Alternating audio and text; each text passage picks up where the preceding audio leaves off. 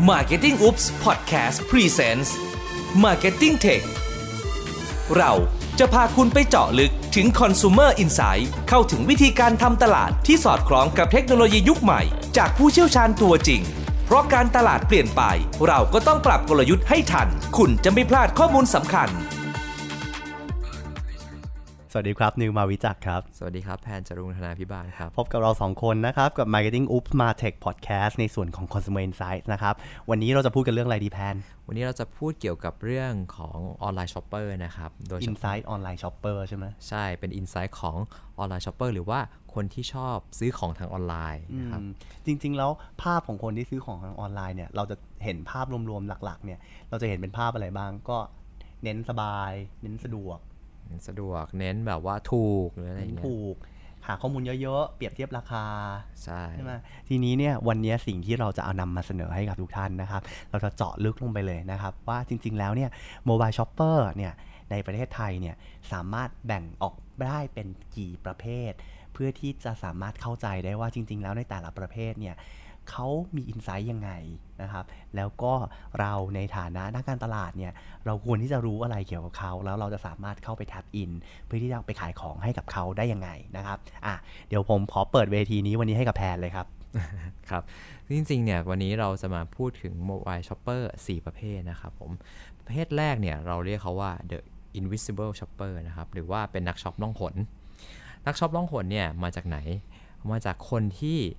ซื้อของออนไลน์ เพราะว่าเขาไม่อยากจะให้เจ้าของร้านเห็นตัว หรือว่าไม่อยากจะโชว์ตัวในร้านขายของว่าเขาซื้อของประเภทนี้นะไม่อยากเปิดเผยตัวตน พวกที่ไม่อยากเปิดเผยตัวตน เราอาจจะยกตัวอย่างได้แค่อะลองยกตัวอย่างง่าย ๆ เลย อย่างเช่น ผู้ชายที่ต้องการที่จะซื้อสินค้าสำหรับผู้ใหญ่ อย่างเช่น ซื้อถุงยางอนามัย ซื้อเจลหล่อลื่น หรือว่าจริง ๆ แล้วบางครั้งผู้หญิงก็อาจจะเกิดความเขินอายในการซื้อ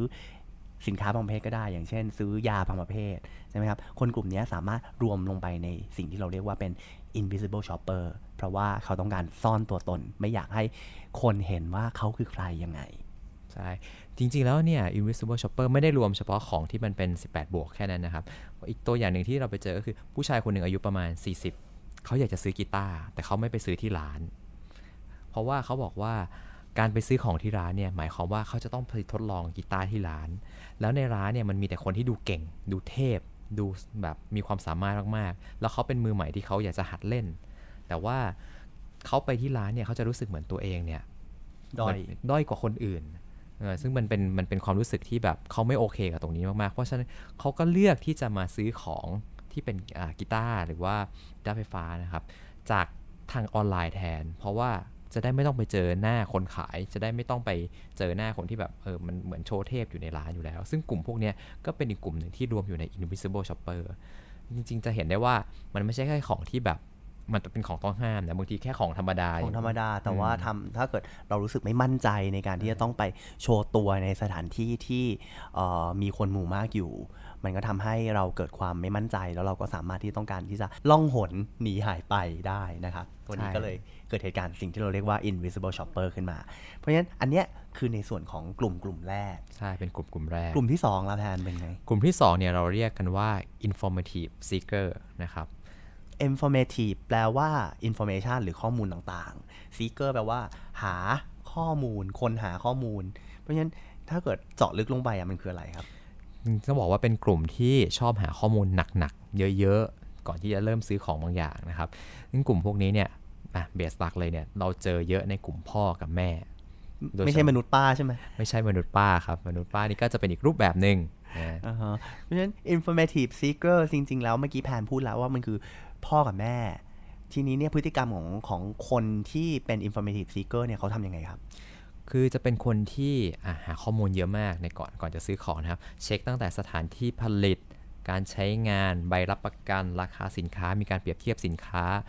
สินค้าแบบเดียวกันราคาเท่ากันเทียบกันว่าใครเป็นคนส่ง เพราะว่ามีผลต่อแบบของที่จะมาถึง คือจะมีการเปรียบเทียบเยอะมากนะครับ แล้วก็แต่ว่าโดยหลักๆเนี่ยมันจะเป็นเรื่องของ quality กับเรื่องของ price ก็คือเรื่องของคุณภาพกับราคา เพราะว่าในบรรดาพ่อแม่เนี่ย behavior หนึ่งที่เกิดขึ้นมาคือ จะเป็นคนที่คอนเซิร์นของที่จะให้กับลูก หรือว่าให้กับคนในครอบครัวมากขึ้นนะครับ บางทีอาจจะไม่ต้องถูกลิมิต เฉพาะการเป็นคุณพ่อคุณแม่หรือเป็นครอบเอ่อผู้ดูแลครอบครัวก็ได้นะครับ การที่เป็น informative seekers เนี่ยอาจจะลามปามไปถึงคุณย่า คุณยาย คุณป้าก็ได้นะครับ เพราะว่าจากที่เราเจอมาตอนนั้นเราเจออยู่ที่ภาคอีสานนะครับ เราเจอมาว่าคุณยายเนี่ยเขาต้องการที่จะซื้อผ้าอ้อมเด็กให้กับหลานของเขาใช่ไหมทีเนี้ยการที่จะซื้อผ้าอ้อมเด็กเนี่ยเขาก็เลยเสิร์ชหาข้อมูลจากทุกๆ ห้างเลยว่าห้าง A ห้าง B ห้างสีเหลือง ห้างสีฟ้า ห้างสีแดงเนี่ยแต่ละอันเนี่ยให้ราคาในการซื้อของผ้าอ้อมออนไลน์ยังไง ต่างกัน 10 บาทก็เอาละ นะครับ ทีเนี้ยแต่กลุ่มนี้บางทีกลุ่มคุณป้าอาจจะไม่ได้ต้องการให้มาส่งที่บ้านก็ได้ เขายินดีที่ไปรับเองเพื่อที่จะมาจับก่อนของว่าของมันมีจริงหรือเปล่า แต่ว่าอันเนี้ยก็นับว่าเป็น informative seeker เพราะว่ามีการ compare ราคา มีการค้นหาข้อมูลกันเยอะแยะ ซึ่งจากที่พี่นิวพูดนะครับ จะเห็นว่าจริง ๆ informative seeker ไม่ได้จำเป็นต้องซื้อของเข้าบ้านอย่างเดียวก็ได้นะ แต่ว่าซื้อไปให้คนอื่นก็ได้เหมือนกัน ซึ่งตรงเนี้ยเราจะพูดว่าแบรนด์อาจจะบางครั้งเนี่ยอาจจะไม่ต้องมองที่ user เพียงอย่างเดียว แต่อาจจะเป็นคนที่เป็น buyer คือคนที่ซื้อแต่ไม่ได้ใช้ ก็เป็นอีกโอกาสหนึ่งที่น่าสนใจ เพราะว่าแบรนด์อาจจะต้อง provide เรื่องของข้อมูลให้กับคนพวกนี้เยอะนิดขึ้นมานิดหนึ่งนะครับอะและอีกกลุ่มหนึ่งละครับ เรียกว่ากลุ่มอะไรบ้าง กลุ่มที่3นะครับเราเรียกว่ากลุ่ม sales spoiler sales spoiler เนี่ยนะมันก็บอกค่อนข้างบอกชัดเจนอยู่แล้วนะซื้อตามใจชอบแบบเป็นการซื้อเพื่อตามใจฉัน ตามใจฉัน อยากซื้อก็ซื้อคือพวกเนี้ยจะจะไปปัจจัยการในการซื้อเนี่ยขึ้นอยู่กับ อาจจะมีเรื่องของความเครียดด้วยนะ ความความเครียดเนี่ยจริงๆที่หลายหลายคนที่เราแคร็กออกมาได้เนี่ยเขาบอกว่าเขาซื้อเนี่ยเพื่อเป็นการบำบัดความเครียดของเขาอาจจะตรงใจกันหลาย ๆ คนนะแต่จริงๆว่ามันเป็นเรื่องจริงนะว่าการซื้อของออนไลน์เดี๋ยวนี้มันช่วยลดความเครียดได้นะครับ ซึ่งพวกนี้เนี่ยเวลาที่ซื้อเนี่ยเขาจะไม่ได้มองเรื่องของ quality เยอะมาก ไม่ได้มองเรื่องของ price หรือว่าอ่าอะไรที่มันมีความคุ้มค่าเพียงเดียวเขามองว่า ตอนนั้นเนี่ยอะไรที่มันซื้อแล้วมันสนุกเขามองว่ามันเป็นเรื่องของความสนุกคือ variety ใหม่ ๆ อาจจะไม่จำกัดแค่เสื้อผ้าใหม่ๆ อาจจะเป็นแบบแกดเจิตใหม่ ๆ หรือว่า Product รูปแบบใหม่ กระทั่งอาหารที่มันเป็นรสชาติใหม่ ๆ คือความเครียดเนี่ยมันถูกสามารถแก้ปัญหาได้ด้วยเรื่องของการให้ experience ใหม่ๆ แก่เขานะครับ แล้วกลุ่มสุดท้ายแล้วครับ กลุ่มที่ กลุ่มที่ 4 เราเรียกว่า social equality นะครับผม4ยังไงครับ อะไรคือ social equality พวกเนี้ยจะเรียกได้ว่าเป็นกลุ่มที่เริ่มซื้อของออนไลน์ เพราะว่าอยากจะตามคนอื่นให้ทันจอริงๆธิบายเพิ่มหน่อยได้ไหมอืมจริงๆ ต้องบอกว่าของออนไลน์เนี่ย การซื้อของออนไลน์เนี่ยเดี๋ยวนี้มันเป็น new norm เรียกว่าเป็นวิชาพื้นฐานที่คนทุกคนควรจะเป็นดีกว่าอ่าในมุมมองของทั้ง คนกรุงเทพคนต่างจังหวัดอันนี้เหมือนกันหมดนะครับ เราพบว่าในหลาย ๆ ที่โดยเฉพาะในต่างจังหวัดเขาบอกว่า คนที่ซื้อของออนไลน์เป็นเนี่ยเขาให้ความรู้สึกว่ามันเป็นความภูมิใจอย่างหนึ่งของเขาเลยนะ โดยเฉพาะคนที่เป็นผู้สูงวัยหรือว่าคนที่เป็นรุ่นเกษียณแล้วอะไรเงี้ยครับ เพราะว่าเขามองว่าตรงเนี้ยมันคือการที่เป็น skill ที่เขาสามารถเอามา compare ตัวเองกับ ลูกๆหลานๆหรือว่าเด็กรุ่นใหม่ได้ว่าเออจริงๆเขาไม่ได้แก่นะเขายังตามทันสังคมอยู่ รวมถึงเอ่อวัยรุ่นด้วยนะวัยรุ่นบางคนที่อะฐานะทางบ้านอาจจะไม่ได้ดีมาก แต่ว่าการที่เขาสามารถซื้อของออนไลน์ได้ แล้วก็เหมือนเพื่อนๆเนี่ยคือเขาสามารถไปคุยกับเพื่อนได้ว่าอะวันนี้มันมีโปรอย่างนี้ซื้อของอะไรอย่างนี้เล่นอย่างนี้ คือมันเป็นอีก skill หนึ่งที่ทำให้คนเข้าสังคมได้จริงๆนะทำให้รู้สึกเท่าเทียมและเท่าทัน ใช่ ก็คือ การซื้อของออนไลน์เนี่ยเหมือนเป็นการบอกไกลๆว่าเรามีความเท่าเทียมกันเพราะฉะนั้น 4 กลุ่มนะครับ สรุปง่ายๆ กลุ่มที่ 1 invisible shopper ก็คือกลุ่มที่ต้องการซ่อนตัวในการที่จะซื้อของในสิ่งที่เขาจะซื้ออยู่นะครับ กลุ่มที่ 2 informative seekers ก็คือกลุ่มที่ต้องการข้อมูลเยอะๆ ในการตัดสินใจ อย่างเช่นราคาหรือว่าข้อมูลสินค้านะครับ self spoiler ต้องการที่ทำให้รู้สึก fulfill ในชีวิต เติมเต็มในสิ่งที่เขาขาดหายไปนะครับ แล้วก็กลุ่มสุดท้าย social equality ก็คือต้องการ uplift ตัวเองให้กับเท่าเทียมนะครับ เพราะฉะนั้นจากตรงนี้เนี่ยนักการตลาดต้องรู้อะไรเกี่ยวกับ 4 กลุ่มนี้บ้างแพนจริง ๆ สิ่งที่ต้องรู้นะครับก็คือว่า message เนี่ยใช้คำว่า message เราจะพูดอะไรกับเขา เพราะว่าตอนนี้เราบอกแล้วว่าเขาต้องการอะไรให้กับชีวิตนะครับ กลุ่มแรกเป็นกลุ่มที่เรียกว่ามีปัญหา ปัญหาชีวิตเนี่ย มันจะเกิดขึ้นในทุกๆสเตจ จริง ๆ ก็คือว่าเขามองหาวิธีการแก้ปัญหา ก็คือนักการตลาดเนี่ยสามารถ provide solution ที่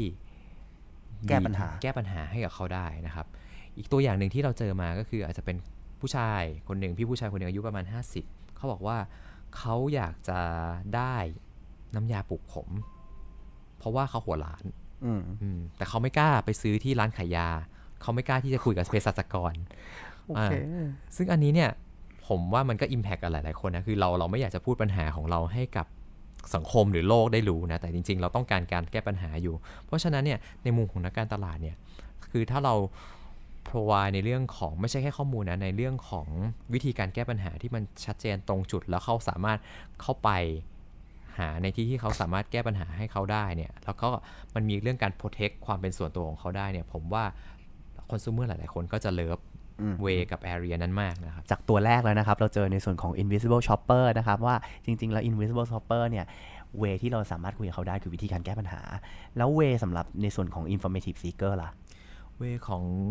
informative seeker นะครับ ก็คืออาเรารู้อยู่แล้วใช่ไหมว่า เขาต้องการข้อมูล เขาต้องการข้อมูลเพื่ออะไร หลาย ๆ คนบอกว่าเขาต้องการข้อมูล เพราะว่าเขาต้องการเป็นคนที่ได้เป็นรู้สึกเหมือนเป็นคนที่ตัดสินใจถูก เป็นคนที่มีคุณภาพ เพราะฉะนั้นเนี่ย มันไม่ใช่แค่เรื่องของข้อมูลอย่างเดียวที่เราต้องต้องจี้ให้เขา แต่ว่าเราต้องบอกเขาด้วยว่า ข้อมูลที่เราให้เนี่ยจะทำให้คุณเป็นคนที่ดีขึ้นกว่าเดิม คือข้อมูลในฐานะของเราต้องอถ้าพูดเป็นภาษาอังกฤษเราเรียกว่า supervise คือแบรนด์ไม่ใช่แค่คนให้ข้อมูล แต่เป็นคนแนะนำให้คำแนะนำที่จะสามารถทำให้คอน sumer เป็นคนที่ดีขึ้นกว่าเมื่อวานได้ ดีขึ้นมาอาจจะหมายถึงในส่วนของ better life ด้วยก็ได้นะครับ ใช้ชีวิตที่ดีขึ้น ใช่ เพราะอย่างในตัวอย่างเนี่ยเราก็จะอ่ามีคุณแม่คนหนึ่งเขาบอกว่าที่ต้องหาข้อมูลเยอะๆเนี่ยเพราะว่าเขาไม่ได้แค่อยากจะให้ลูกได้สิ่งที่ดีที่สุดอ่าอันนี้เป็นมุมของลูก แต่อีกมุมหนึ่งเขาบอกว่าเขาต้องการเป็นแม่ที่ดี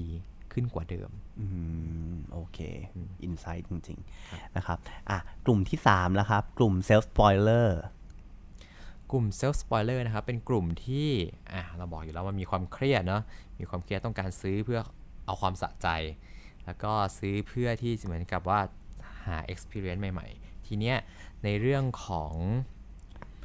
การตอบโจทย์ตรงเนี้ยเนี่ยมันมีอยู่ 2 เรื่อง จริงๆ มันไม่ใช่แค่เรื่องเดียว ต้องบอกว่ามันคือ 1 คือเรื่องของ serve ก็คือแบรนด์ทำยังไงถึงจะแก้ปัญหาให้กับกลุ่มนี้ได้เร็วที่สุดอะมันก็เป็นในแง่ของ deliver ที่จะ จัดการให้ชีวิตเขาง่ายขึ้นได้ยังไง เพราะชีวิตเขามีความตึงเครียดอยู่แล้วเขาหาอะไรที่ง่าย เพราะฉะนั้นการจ่ายเงินก็ดี การส่งของก็ดี การหา Product ก็ดี ถ้าทำให้มันง่ายขึ้น กลุ่มนี้ก็จะมีความตกหลุมหรือไม่ได้ว่าอะไร เรียกว่าเลือกเราดีกว่ารักตหลุมรักเรารัรักกเราเราอ่าชอบคนที่มาช่วยเขาแก้ปัญหาให้แบบเขาผ่อนคลายในด้านอื่นๆบ้างนอกจากด้านที่เขาเครียดอีกเรื่องหนึ่งก็คือเรื่องของเซอร์ไพรส์นะครับก ลุ่มเนี้ยเซอร์ไพรส์มันเป็นอีกอารมณ์หนึ่งที่กลุ่มคนเนี้ยเขาต้องการเพราะว่าเขารู้สึกว่าของที่เขาได้มาเนี่ยมันจะสร้าง new life หรือว่าสร้างเวใหม่ ๆ ที่ให้เขาพ้นออกมาจากความเครียดนะตรงนั้นได้ ส่วนกลุ่มสุดท้ายเรียกว่ากลุ่ม social equality นะครับ social equality มี message อะไรที่จะต้อง tailor made หรือว่าอะ message อะไรที่จะสามารถเข้าถึงสู่จิตใจเขาได้ไหมแพน ก็กลุ่มนี้นะครับเป็นกกลุ่มหนึ่งที่เมสเซจอาจจะต้องพูดถึงในเรื่องของสังคมนะนิดนึงว่าการที่คุณใช้สินค้านี้ หรือว่าการเข้ามาอยู่ใน community นี้เนี่ยคุณเป็นหนึ่งในสังคมที่เป็นภาพใหญ่ ๆ มาก ๆ คือคนพวกนี้เขาจะ need ในเรื่องของความเท่าเทียม เพราะว่าก่อนหน้านี้ insight ของเขาคือเขารู้สึกว่าเขาเนี่ยด้อยกว่าคนอื่น เขาตามคนอื่นไม่ทัน ในวันที่เขาเริ่มซื้อของ เริ่มจะจับจ่ายซื้อของเนี่ย message ที่ทำให้เขารู้สึกว่า เฮ้ย ฉันต้องซื้ออันนี้แล้วแหละ มันคือความ proud ที่เขาได้เป็นส่วนหนึ่งของสังคมหรือ community ใด community หนึ่ง ซึ่งแบรนด์เนี่ยอาจจะคุยกับลูกค้าได้ว่า การเข้ามาเป็นสมาชิก หรือว่าการเข้ามาเป็นอ่า member อะไรเนี้ย มันคือการที่คุณได้ uplift หรือว่ายกระดับตัวเองให้เท่ากับคนอื่นด้วย ซึ่งตรงเนี้ยเนี่ยมันจะไม่ใช่แค่เรื่องของการซื้อของครั้งเดียวแล้วจบ แต่มันอาจจะเป็นเรื่องของ loyalty ที่เราจะรักษาฐานกลุ่มลูกค้าอ่า ไม่ใช่แค่รักษาอย่างเดียว เราต้องพูดว่าเราอาจจะได้ลูกค้าใหม่ ๆ ที่มี loyalty กับเราในระยะยาวด้วยก็ได้เพราะฉะนั้นจากตรงนี้เราจะเริ่มเห็นแล้วนะครับว่า 4 กลุ่มที่เรานำมาพูดในวันนี้ แต่ละกลุ่มมี message หรือว่ามีข้อมูลต้องการข้อมูลแล้วก็ข้อความที่ไม่เหมือนกันเลยนะครับ เพราะฉะนั้นถ้าเกิดเรามองตรงนี้เป็น consumer journey นะครับ เราจะ ผมไม่แน่ใจว่าคอน sumer journey ทุกคนเหมือนกันหรือเปล่า แต่ว่าคอน sumer journey ที่ผมจะพูดวันนี้มีอยู่ 4 อย่างแล้วกันนะ awareness considerations actions แล้วก็ advocacy นะครับ เพราะฉะนั้น message จากตรงนี้เนี่ย เราจะเริ่มเห็นแล้วว่ามันหนัก ๆ อยู่ที่ awareness กับ considerations มาก ๆ เลยนะครับ เพราะฉะนั้นถ้าเกิดเราสามารถที่จะ tailor made ข้อมูลตรงนี้ให้กับในส่วนของ2 journey แรกตรงนี้ได้เนี่ยเราก็สามารถจะ catch up จิตใจ แล้วก็นำไปสู่ในส่วนของ action แล้วก็ advocacy ได้ด้วยนะครับเพราะฉะนั้นตรงนี้วันนี้สิ่งที่เราอยากจะฝากไว้ก็คือ ต้องอย่าลืมนะครับสำหรับแบรนด์ต้องอย่าลืมนะครับว่า consumer ของคุณเนี่ยมี needs and want ที่ไม่เหมือนกัน เพราะฉะนั้น product ของคุณคุณต้องกลับมาดูตัวเองให้ชัดก่อนว่า product ของคุณเนี่ยมันตอบโจทย์ใน shopper แบบไหน จะเป็น invisible shopper หรือเปล่า เพราะว่าสินค้าคุณเป็นสินค้าที่เป็นสินค้าที่เขาเรียกว่าอะไรล่ะ คนไม่ได้ต้องการที่จะแสดงตัวตนมากมาย หรือว่าสินค้าของคุณเนี่ย เป็น high involvement products ที่คนจะต้องให้ความสำคัญกับการที่จะเข้าไปอ่านข้อมูล หรือเข้าไป compare ข้อมูลเยอะๆมากๆนะครับ หรือว่าสินค้าของคุณเป็นอะไรที่ทำให้คนแบบรู้สึก fulfill หรือว่าต้องการที่จะได้รับการยอมรับจากสังคมต่อไปนะครับ เป็นยังไงแล้วเราก็กลับเข้าไปวางแผนแต่ละเจอร์นี่ของเราตรงนั้นนะครับ เราก็จะสามารถที่ประสบความสำเร็จได้นะครับ วันนี้เราสองคนก็จะต้องขอจบนะครับในส่วนของ หัวข้อที่ชื่อว่า Inside Shoppers นะครับ เพียงเท่านี้นะครับ เดี๋ยวในส่วนของรอบหน้าเราจะพูดกันในส่วนของคำว่า diversity นะครับ ก็เดี๋ยวเรามาเจอกันในรอบหน้านะครับ กับเรื่องของ diversity นะครับ สวัสดีครับ สวัสดีครับ